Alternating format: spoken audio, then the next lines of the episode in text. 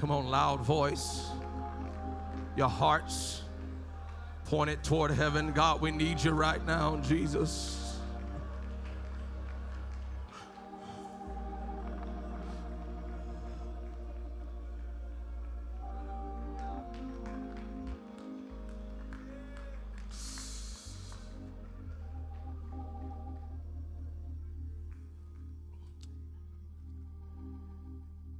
Was in the Old Testament that God desired to dwell amongst his people. He told Moses, Exodus 25 and 8, he said, Let them make me a sanctuary, not for pretty looks, not for the eyes of men, not for a church hangout he said, But let them make me a sanctuary that I may dwell among them.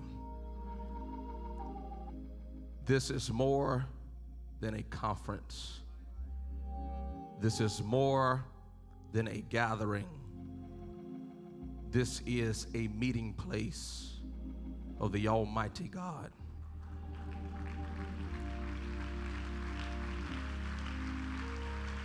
I we're here, but He's here right now.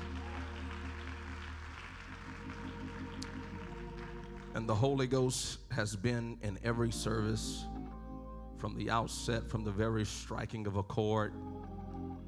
We've had unbelievable worship. Has the music team, the praise team, the choir done an incredible job this week?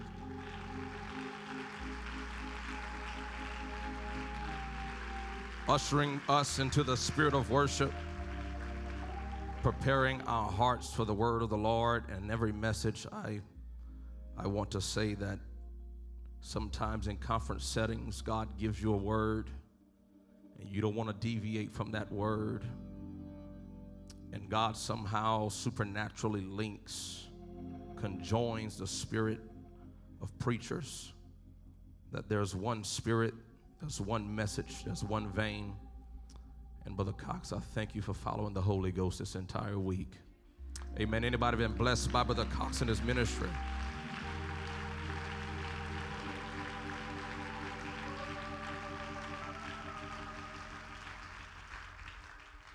This is a first class, first tier, second to none youth conference and the 238 conference would not be possible if it was not for this faithful church and the ministry of Bishop Frost, Pastor Bradford, this entire church. Anybody glad to be at 238 this year?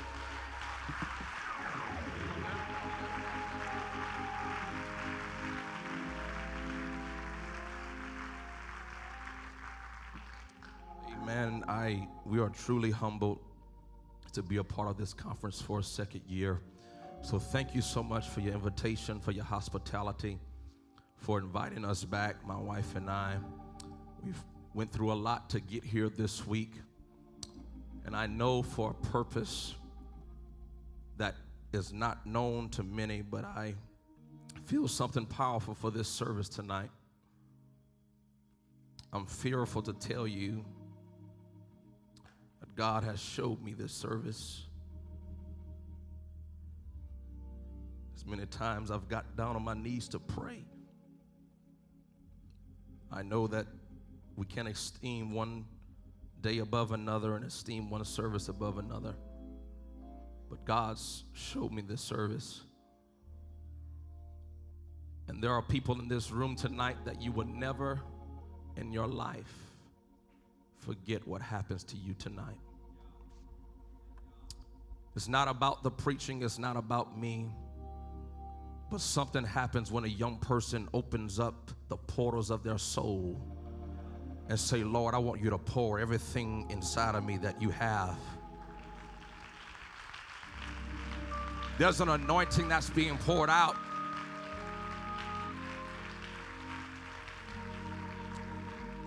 Amen, amen. And I, I, I want to be careful tonight know that I love every young person here. I want to preach with a good spirit. I want to be pure. But I want to follow what God what God would have us to do. Tonight is not a night for you to casually participate in service. Tonight is not a night to bypass the hem of the garment of Jesus that will flow between these seats because God knows exactly where you are. He knows exactly who you are, and He came to touch you. I said, He came to touch you. Amen. Anybody feel the Holy Ghost in the house? Lift up your hands, lift up your voice.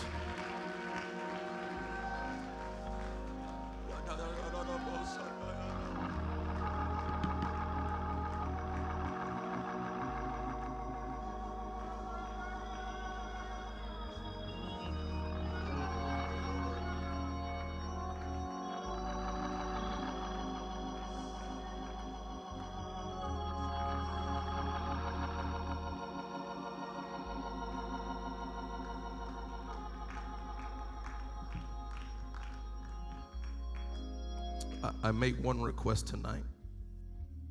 I cannot preach this message without the help of God. Cannot preach this message without the Holy Ghost. If there's any Holy Ghost filled believers, I want you to stretch your hand to this pulpit right now.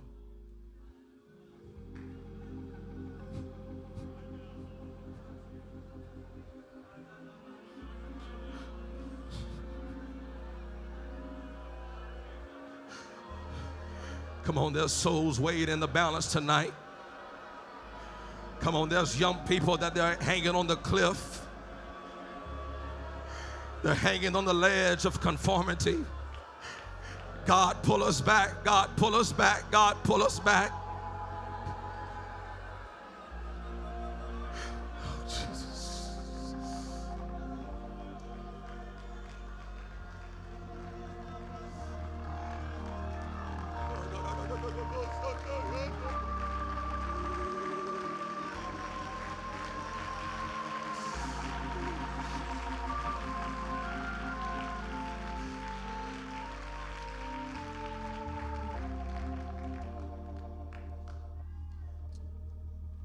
Without further delay,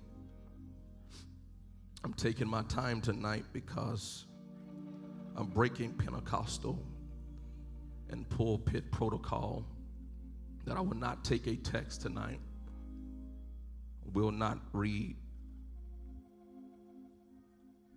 Proper protocol is to take a text, preach that text, state your subject, preach that subject but I just feel like preaching tonight. Anybody going to help me preach?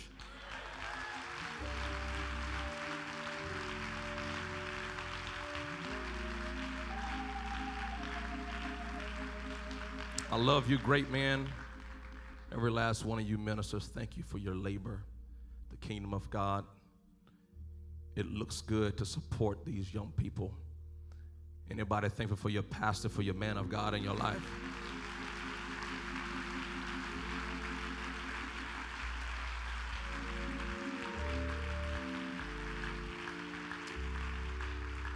If we can, I will give you my title for the sake of this message and know that this title is intentional. This sermon is not crafted with a stumbling block or any cause for mass confusion. But I'm going to preach tonight from this title, if we can put it on the screen. I'm a closet Christian and I'm not coming out. I'm a closet Christian. Somebody say with me, I'm a closet Christian. And I'm not coming out. Amen. Amen. God bless you in the fear of the Lord. You may be seated tonight in Jesus' name.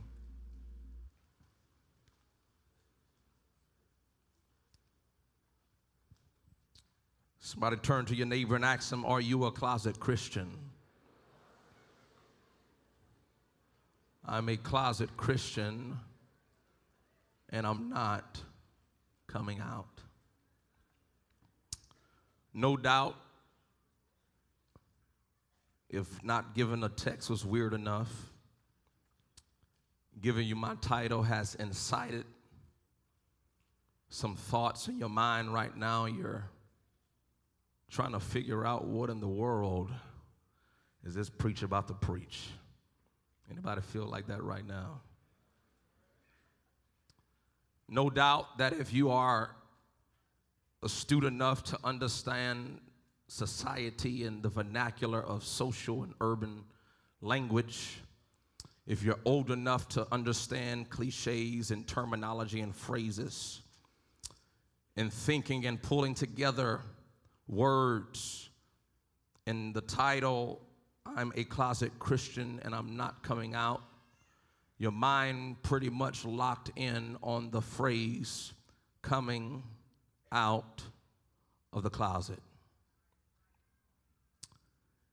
And when your mind went there, you probably thought that you were two steps ahead of me. And you think that you, you understand the origin of where that term came from.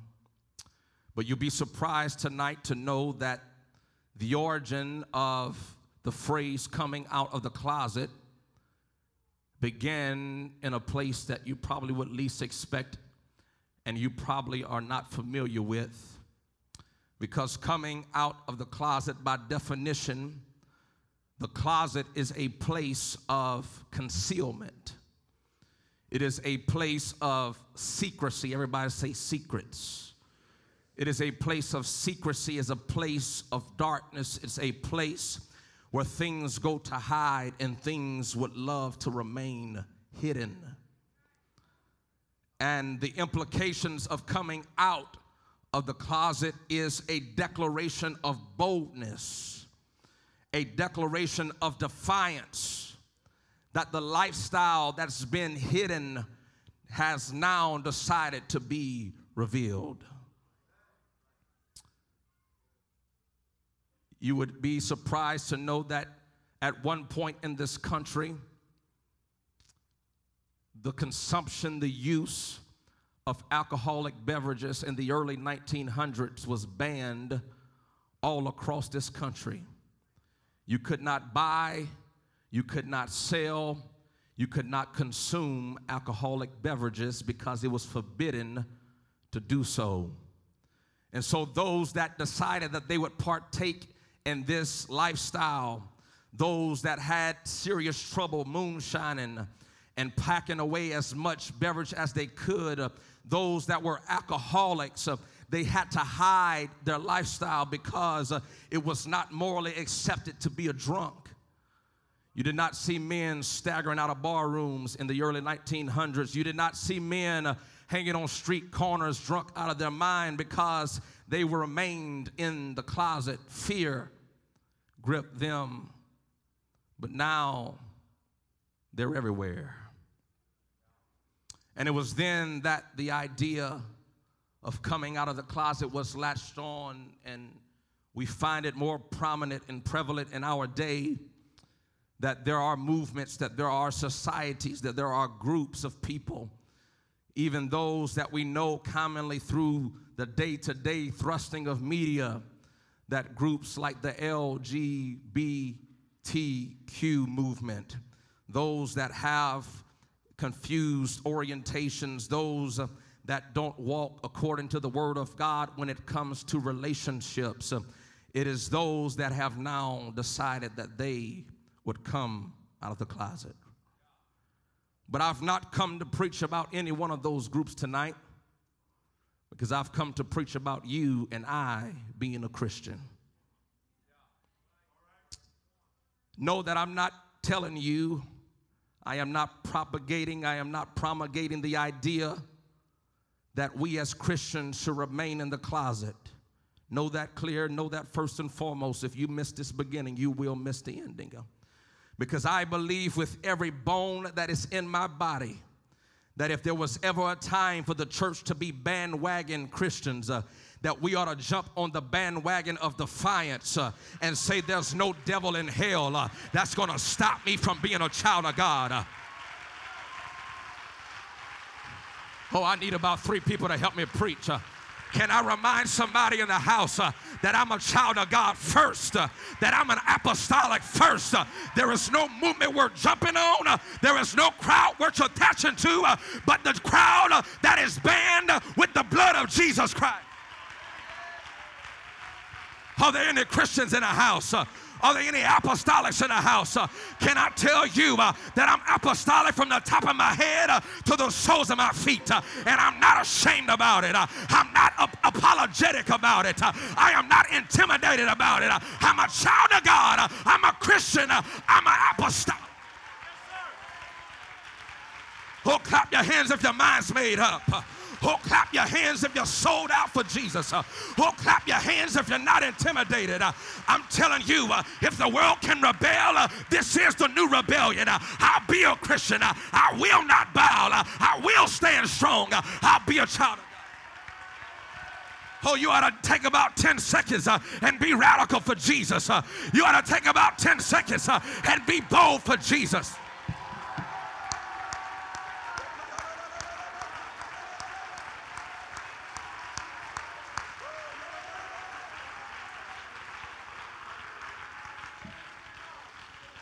Can I tell you that we live in a world that everybody has something to say? Everybody has an opinion. Everybody has an ideology. Everybody has a voice. But can I tell you uh, that if there's anything that we're going to be, uh, I'm going to be a Christian.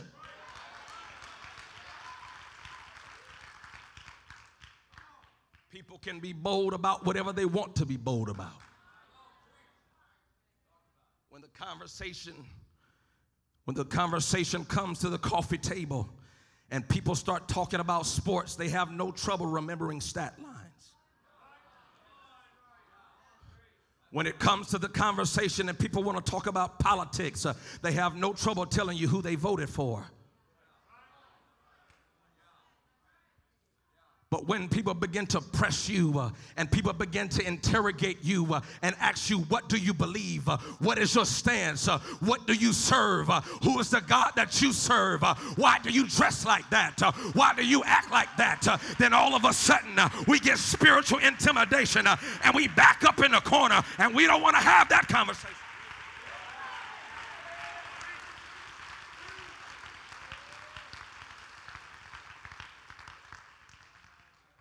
It is easy to be bold at conference. Oh, it's easy to be radical when you're around a thousand young people that believe like you do. But what do you do when you go to school and there's two girls holding hands uh, and you look at them uh, and you know the truth uh, and you just walk on by? Thank you for all 13, 13 of you that's preaching with me right now. Uh, what do you do uh, when somebody says uh, all that holiness stuff uh, is not necessary? Uh, oh, I'll tell you what I'll do. Uh, I will not be a, closet Christian. I will not be intimidated. I'll stand loud and proud and say, I'm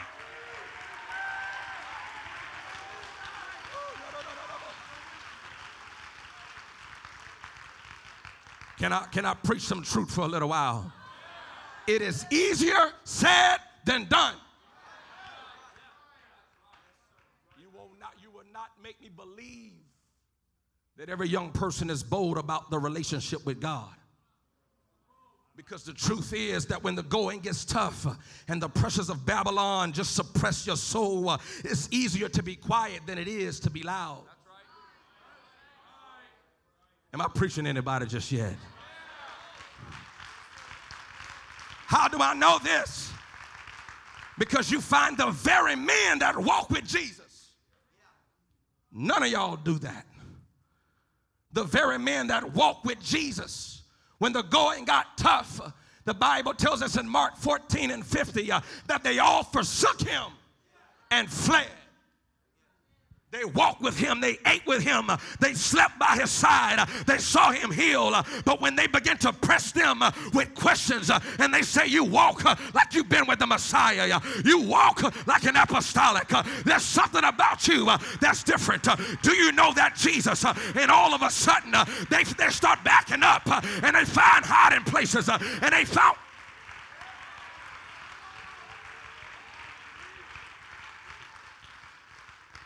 It's easier said than done. Because John 19 and 38 says that there was a man named Joseph of Arimathea, and he was not a bold disciple. He was not a radical disciple. The Bible says that he was a disciple in secret. Sounds like a closet Christian to me. He was a disciple in secret out of fear of the Jews. But my question I want to implore to you tonight what are you afraid of? Are you afraid that if you're bold and radical, uh, that you might sit by the lunch table by yourself? Uh, are you afraid uh, that if you be bold about Jesus, uh, that you might lose some Instagram friends? Uh, what are you afraid of? are you afraid that if they see you, what are you afraid of? Because I'm telling you that God says, if you're ashamed of me, I'll be ashamed of you.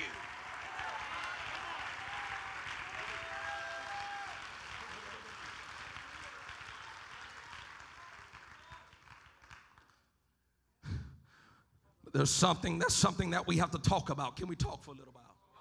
Is that right if I take my time and just preach a little bit?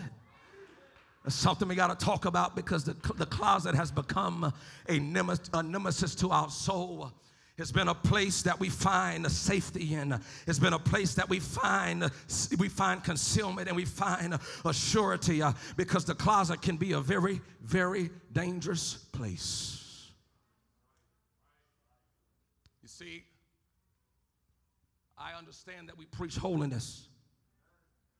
I understand that we preach holiness living, holiness dressing, and we have a whole lot of implications on the outward man. But can I tell you what's dangerous about that? you can't see what's in the closet. I think I'm gonna say it again. I'm not, I, I, I, Brother Cox, I'm telling you what you preach today uh, is in the Holy Ghost. Uh, but we have to get to the point uh, that the outward appearance is not the focal point because holiness starts from the inside and it works its way out. Oh, I feel, I feel my help coming on right there. Holiness is not what you are on the outside, it's the man on the inside that they see on the And I'm so sick and tired uh, of everybody coming to conferences uh, and they look good on the outside. Uh, their suit is just right. Their tie is straight enough. their hair is curled neat. but on the inside, they're dead men's bones and their spirits of carnality and there's corpse. Jesus said, uh, you're, you're, like, you're like sepulchres uh, that are fleshly painted, uh, but on the inside, there's dead men there. There's skeletons. It's all right if I preach like this. It's okay. Second Timothy 3 and 5 are having a form of godliness. But when it comes down to it, you look like a hundred dollar bill, but you don't have no value on the inside. I'm preaching real nice. I love you with all my heart, uh, but I won't be a, a, Christian. I won't be a preacher that won't tell you the truth. Uh, if we're going to be a Christian on the outside, uh, we need to be Christians on the inside. Uh, how dare you look your nose down uh, on people you see down the street? Uh, if you don't speak to me when you pass, I know you won't speak to us.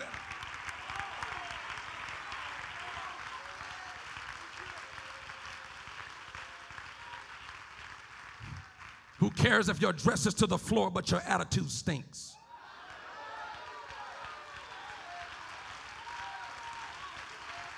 Who cares if you know doctrine uh, if you can't love your neighbor?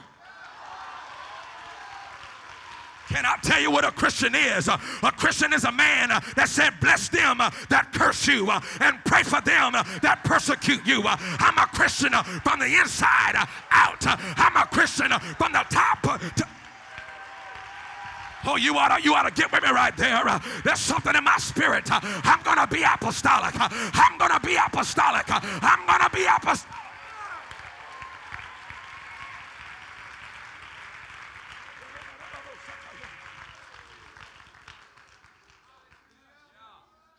There's danger in the closet. Because we've, we've gotten professional. We've gotten so professional that we can, we can easily we can easily skate around our youth pastor. And we can easily skate around our pastor. And we can put on the facade on the outward man that everything's all right uh, but on the inside with harboring stuff uh, that's going to destroy our souls. But can i remind you know ye not that ye are the temple that ye are the temple of God uh, and the Spirit of God dwelleth in you. Uh, if any man defile the temple of God, uh, him shall God destroy. For the temple of God is holy. I said the temple of God is holy. I, I said the temple of God is holy.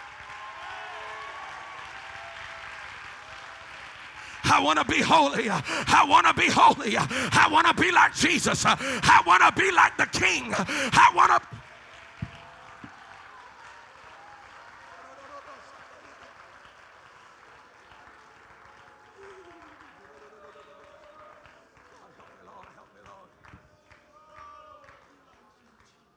listen, listen. Can I, can I give you an analogy that make, might make a whole lot of sense to you?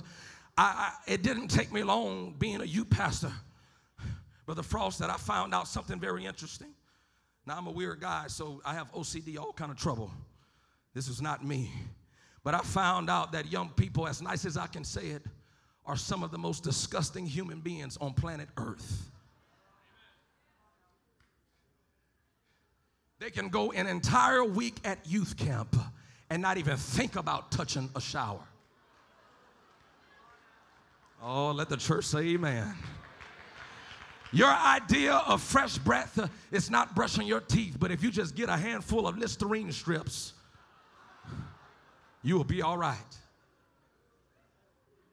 Gentlemen, just to help you out, listen, I know you may not want to get in the bath because water and soap cleanses away all filthiness. But spraying yourself with Axe does not mean that you're clean.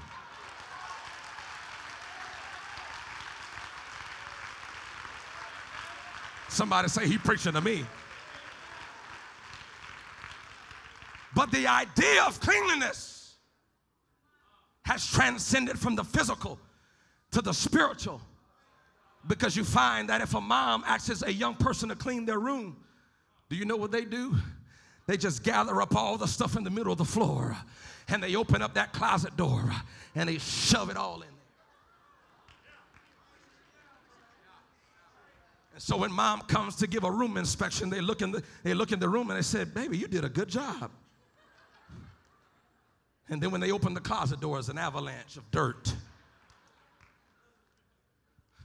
But can I tell you uh, that for some reason we've got the spirit that we think that we serve a God uh, that has He has vision uh, that He turns away uh, when we, we when He wants us to have clean vessels uh, and pure hearts, and instead of us washing out this vessel, we try to stuff. We try to put stuff in the closet and say maybe Mama won't see this, and maybe the pastor won't. And we start picking up rugs and we start sweeping every. But can I tell you that if you're going to be an anointed young person, you got to open up the door of that closet and start ripping stuff out. And start ripping stuff out. And say, I'm not hiding it in the closet. Oh, I feel the Holy Ghost right there. You ought to say, Create in me a clean heart, oh God. I'll bow my knee. I'll beg for mercy. Lord, wash me. I said, Lord, wash me. Anybody want to be holy? Anybody want to be clean? Somebody lift up your voice and clap your hands unto the Lord.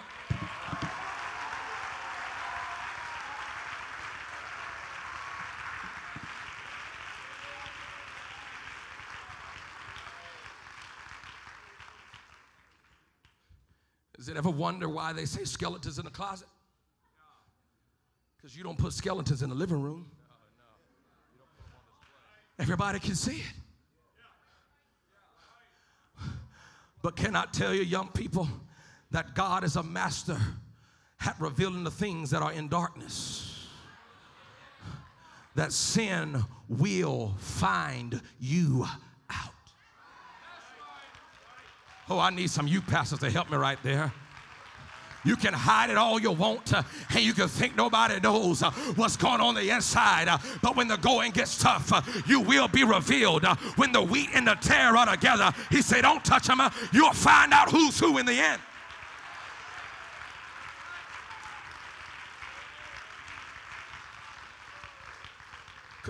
Luke 12 and 3 says, Whatsoever you have spoken in darkness shall be heard in the light and that which you have spoken in the ear in the closet is going to be proclaimed on the rooftop. So you can run, but you can't hide. And so that's why nights like tonight and conferences like this conference are important uh, because there should be no transparency. Uh, you should say, God, I'm no good, uh, but I need mercy. Lord, I'm not worthy, but can you wash me? I want anointing, but I can't have it if there's skeleton.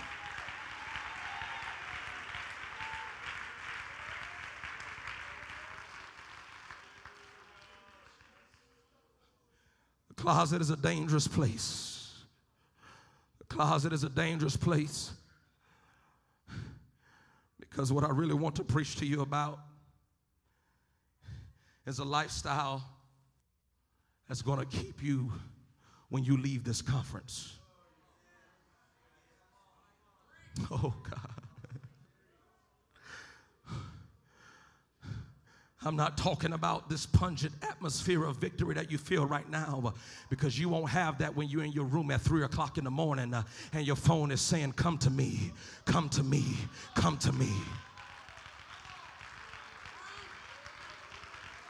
You won't have this pungent atmosphere of victory uh, when the computer's saying, uh, If you just come to this website, uh, we can have a whole lot of fun tonight.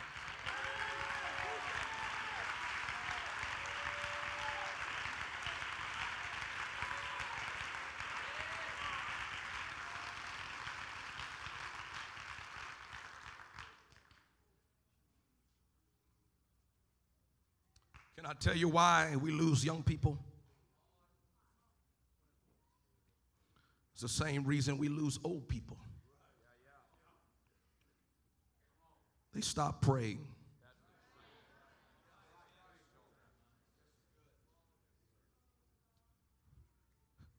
I don't care how much you shout in these altars.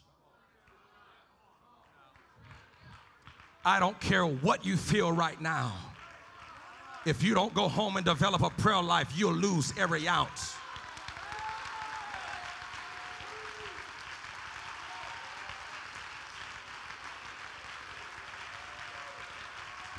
I'm talking about people. Uh, you cannot have the audacity to, to say that you're a child of God uh, and you don't talk to your father. Uh, you can't say, I'm a child of Jesus Christ uh, if you don't talk to Christ. Uh, you cannot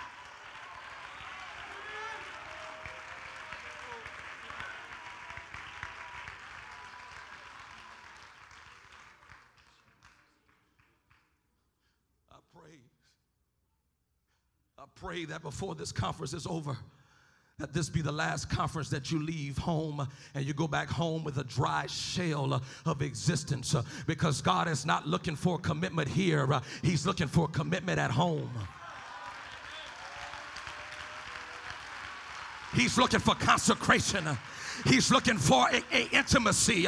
He's looking for a place that you find him when you're at home by yourself, when you're at school by yourself, he said, If my people uh, that are called by my name uh, would humble themselves and pray. Oh, lift up your hands in the house after the Holy Ghost.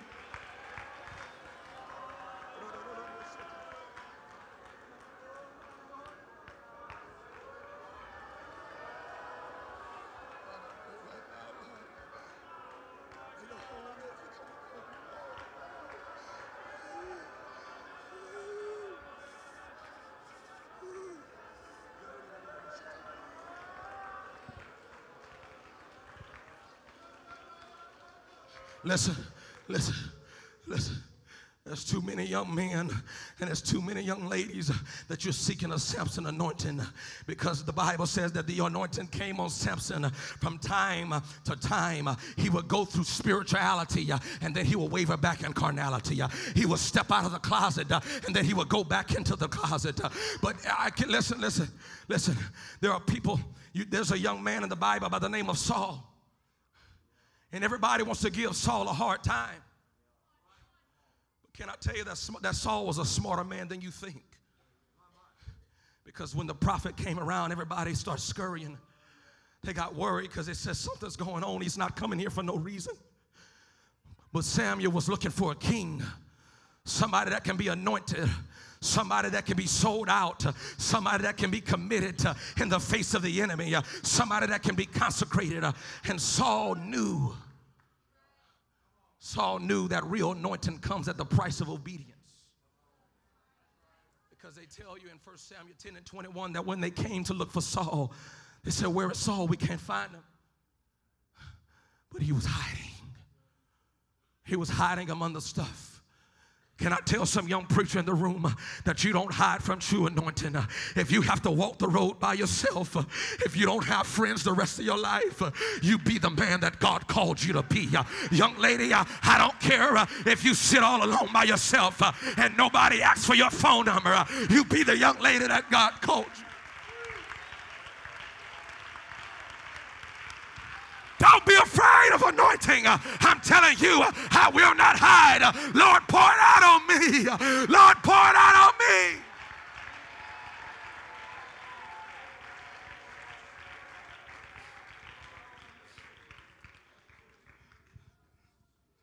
That's something, that's something that we got away from because it's easy to pray in the altars and it's easy to weep in the altars.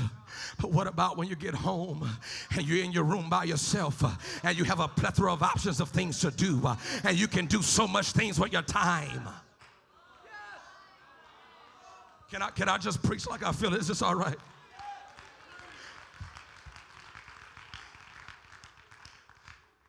There is no excuse for not talking to God.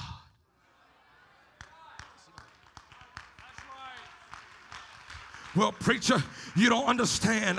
My schedule is so tight. When mama wakes me up, it's early in the morning, uh, and I gotta go to school, uh, and I gotta take tests. Uh, and when I get back home, I got homework to do. And after I finish my homework, I only got three hours to play Fortnite.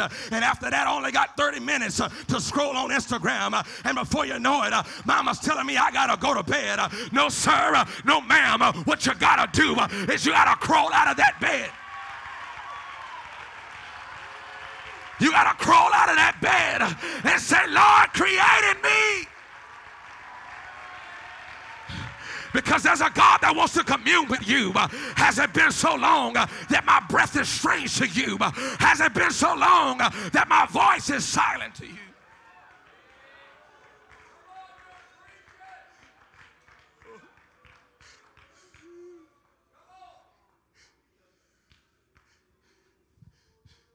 So easy to consume our time with everything but God.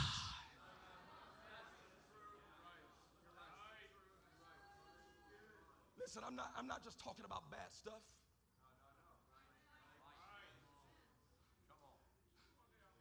Can I just be me for a second?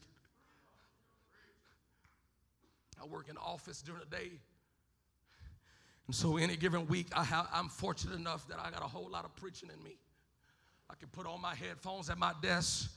And in any, any given week, I'm not, I'm, not, I'm not lifting up myself. I'm just telling you, I'm just telling you how you can consume yourself with good things and it still would not be good enough. And I can listen, I on average, I listen to at least 20 sermons a week. Preaching in, preaching out, going through my mind, trying to keep my mind on God, keep things fresh. Mother Walker, I love a good book. I love reading. I love, I love trying to trying to make my, my cerebral expand and, and, and, and get wisdom and knowledge. And I want to fill myself with good stuff. And I like I like podcasts and I want to I want to find out what's going on. I, I want to be informed with a with a circuit of, of my choosing.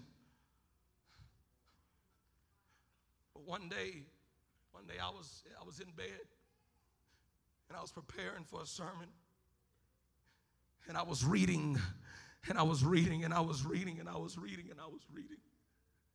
And I, I couldn't, I couldn't seem to get that break. You preachers know what I'm talking about. It seemed like I had a wall block. It, it seems like everything, every subject I tried to pick apart, I wasn't finding anything. I wasn't getting anything. I said, God, God, I need you to speak to me. I need you to speak to me. And I just so happened to marry a praying woman that prays before every conference, that fast with me before every conference.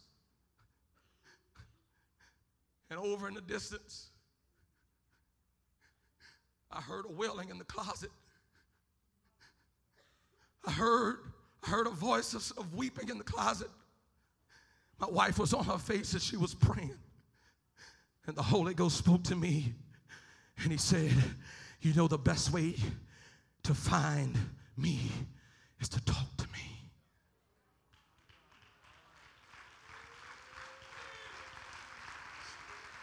And I put that book down and I got down on my face and I said, Lord, whatever you want to say to me, God, speak to me. Can I tell you where you're going to find anointing? You're going to find it in the closet. Can I tell you where you're going to find wisdom? You're going to find it in the closet.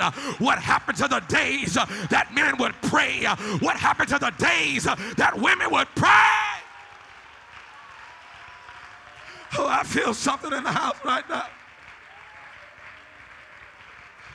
Oh, that man would pray everywhere.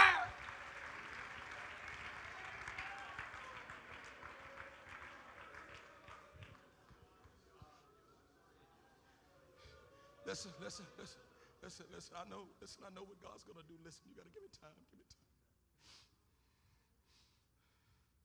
Listen, listen.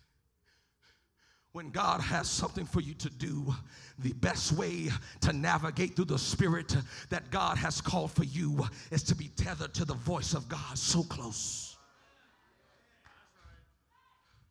You can't hear God if you got a whole bunch of noise in your ear. But Matthew 6 and 6 says, But when thou prayest, he said, enter into thy closet because God wants a place away from every distraction. He wants a place from all the noise. He wants a place away from your peers. He wants a place away from your friends.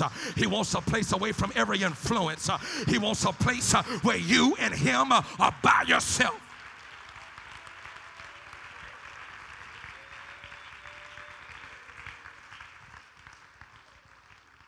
He said, He that dwelleth in the secret place. Somebody shout the secret place the secret place of the Most High shall abide under the shadow of the Almighty. But the last time I checked, shadows were dark, and so are closets. That when you find a place with God, you'll walk with places that no man can detour you from.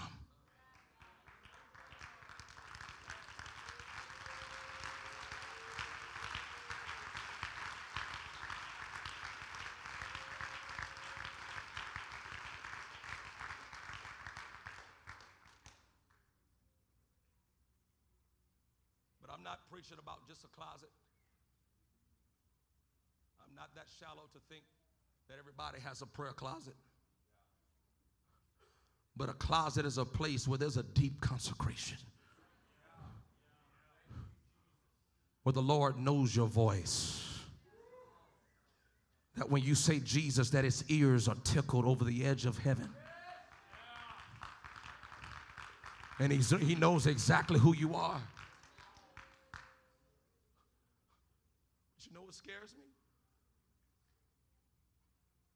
It's going to be a day that people regret the moment that they were in a conference like this and they did not pray.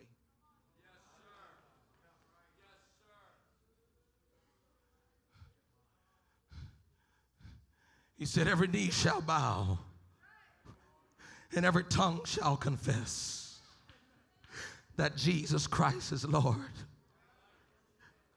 and there is no other time that is that is a time that we should bow but if there's any day we should bow we should bow our knee in prayer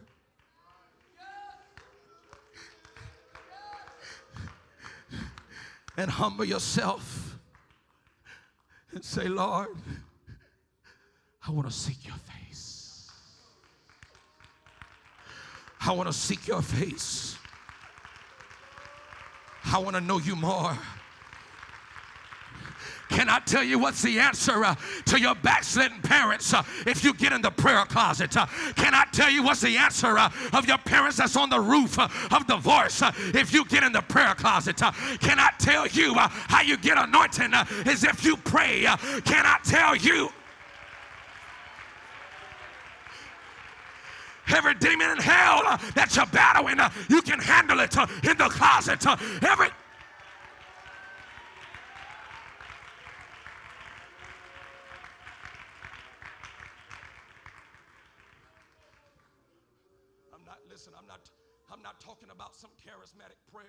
I'm not talking about some repetition that's vain, uh, that you say the same thing over and over. I'm talking about a deep welling. I'm talking about uh, tears streaming out of your face, uh, and your eyes are swollen shut, and you're praying so long that you don't know how long it is that you've been praying.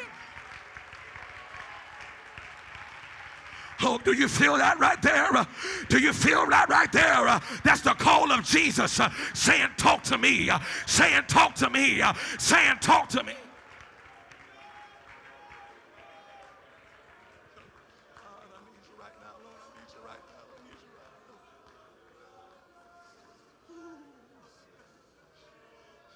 Young people right now uh, that your parents abuse you. Uh, they don't live for God. Uh, they don't serve the God you serve. Uh, and you're trying to figure out uh, how you're going to keep handling this abuse. Uh, I'll tell you how you handle it. you find the closet and you say, Lord, help my mama. Lord, help my daddy. God, save their soul because God hears the broken. God hears the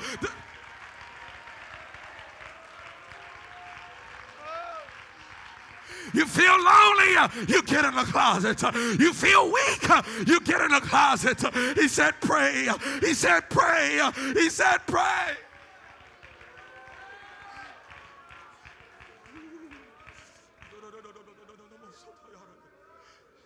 My God, I wish I wish that there would be a day uh, that we had armies and armies of young people uh, that they were so tethered to prayer uh, that you walk in hospitals uh, and start laying hands on walls uh, and they tell you you got to leave uh, because we're losing money on you.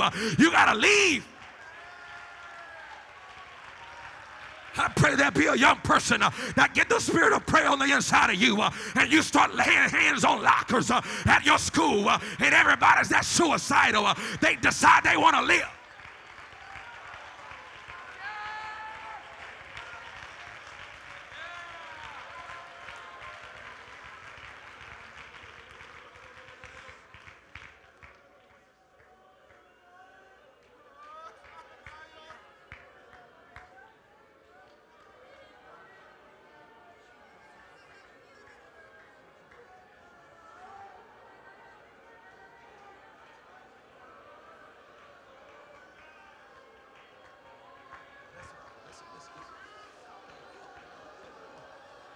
Wait, listen, listen, listen. Listen, listen, listen. Don't be mad at me. Listen, listen.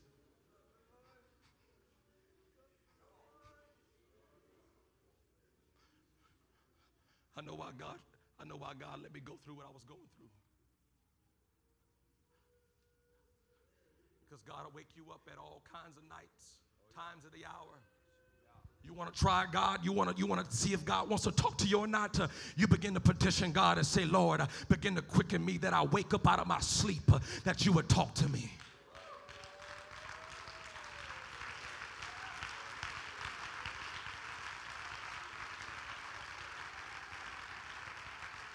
Listen, I'm listening. I, listen, I hate using personal references, but this is the only thing I know because I'm not preaching something I'm just talking about because it's cute. Uh, listen, I told God, I said, God, uh, if this thing is real, I want you to wake me up. And I was on vacation. You hear me? Vacation. There's no time to vacate from God. I said, God, if this if this this consecration of prayer is real, I said, I want you to wake me up. And I went to bed that night in a hotel room in Branson. and I slept good. I slept like a baby. And all of a sudden, my eyes went wide open. And I rolled over and I looked at the clock, and it was 400 on the dot. There is no alarm clock that would do what God would do when you, when you say, God, I want to talk to you. And I climbed out of that bed uh, and I didn't even know what to pray. Uh, but I said, Lord, I'm going to be obedient. Uh, and I reached my hand for that doorknob uh, and I turned that doorknob uh, and I felt something shaking uh, my soul. And I hit my knees and I start wailing and I start crying. Brother Williams, what were you praying? I don't know. But I said, God, I'm going to talk to you. There's times you don't know what to pray, uh, but there's moanings uh, and there's groanings uh, and there's things you can't get out. But if you pray,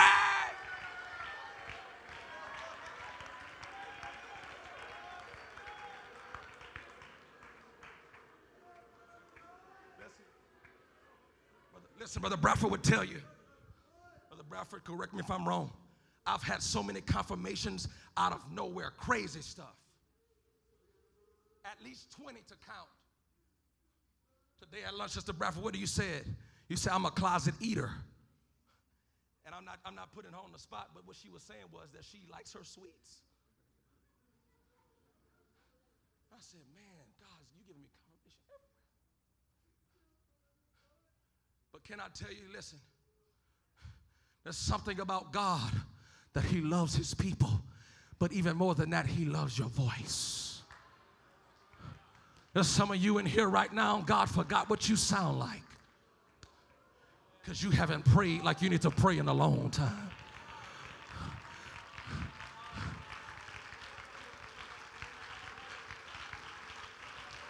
Listen, listen. I'm done. Listen, I'm done. How do you respond? How do you respond to preaching like this? Let me tell you why I'm preaching like this. We've preached on holiness this week. Uh, we've preached on, on standing strong and killing the dream killers uh, and getting rid of stuff, uh, and all that is good. But if you don't get a prayer life uh, when you get home, uh, the devil is going to attack you uh, and he will win.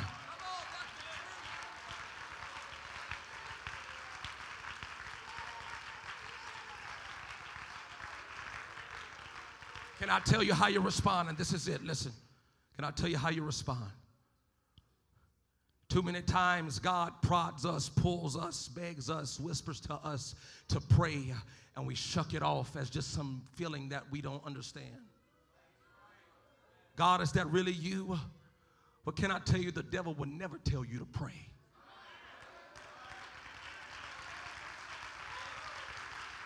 The devil will never tell you to talk to God because that's where your power lies. That's where your strength lies. And when you feel that prodding to pray, then you pray. I don't care if you're walking in Walmart. If the Holy Ghost hits you, you pray. I don't care. Let me tell you why. Let me tell you why. We, we, we institutionalized youth prayer at our church. And one of my one of my good friends, he was at youth prayer that night, uh, and his family, his wife and his three kids, uh, he, they took them to the creek. Uh, but he, he came and told me, he said, "You won't believe what happened to me today." He said, "I was at I was at Kinko's, a place where you make copies, uh, and I was making some copies for a Sunday school lesson. Uh, and he said, I I went to step out of the store. He said, and the Holy Ghost hit me, and I started speaking in tongues in the parking lot." He said something, something on the inside of me. Uh, it made me want to. It was like you need to stop this. Uh, you can't be praying like that in public. But the Holy Ghost got a hold of him, uh, and he couldn't stop praying. He didn't know what was wrong. But he got to his truck and he had three missed calls. And his wife calls him on the other end of the, on the, end of the phone. And she's crying. And she's hysterical. And she said you won't believe what happened. She said one of my kids tried to go across the creek and the bottom got too deep. And she said i did all i can to keep us from drowning.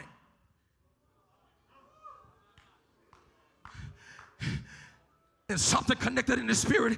She, he asked her he said what time was that He said, he said, because you don't know what happened to me. I, I start praying out of nowhere. And he looked at his phone uh, from when the first call came to her to him, uh, and it was the exact time uh, that he starts speaking in tongues in that parking lot. I'm talking about the spirit of prayer that will stop death.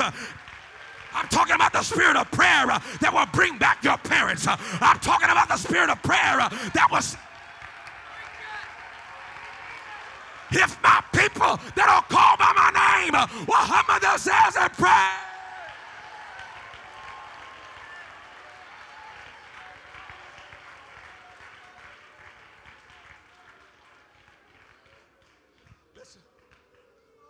I'm done.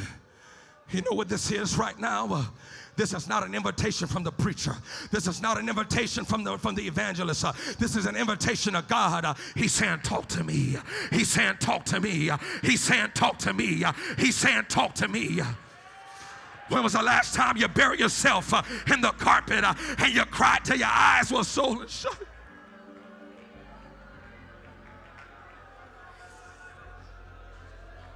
When was the last time that you lost control of your members praying in the Holy Ghost?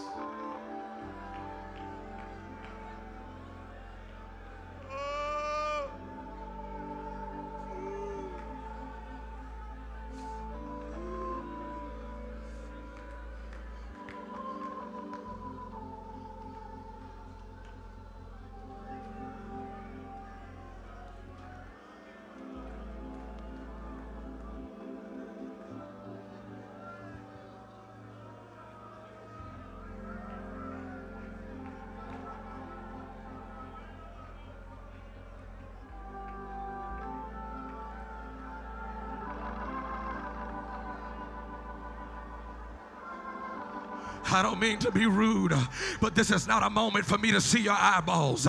This is not a moment for you to look to your friends and care who's sitting next to you. They can't save you, they can't deliver you, they can't bring you anointing, they can't help you. But God's saying, I can help, I can restore, I can heal. If you need healing, you need to pray. If you need deliverance, you need to pray. If you need the Holy Ghost,